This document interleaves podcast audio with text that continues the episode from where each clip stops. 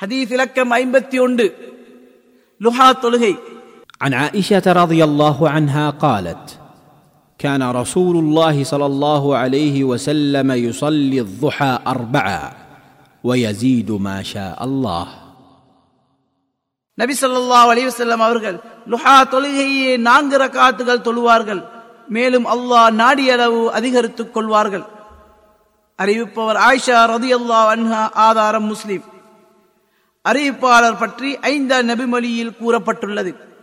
ஹதீஸிலிருந்து பெறப்பட்ட பாடங்கள்.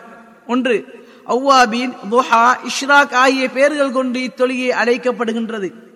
அதன் நேரம் சூரியன் உதயமாகி ஈட்டு பிரமாணம் அளவு உயர்ந்து தொழுகை தொழுகை தடை செய்யப்பட்ட நேரம் தாண்டியதும் ஆரம்பமாகின்றது. சூரியன் உச்சிக்கு வரும் வரை இதன் நேரம் நீடிக்கின்றது. இரண்டு லுஹா தொலையின் குறைந்தபட்ச எண்ணிக்கை இரண்டு ரக்காத்தாலாகும் அதில் சிறந்தது நாலு நான்காகும். அதிகபட்ச எண்ணிக்கையாக எட்டு ரக்காத்துகளாகவும் உள்ளன.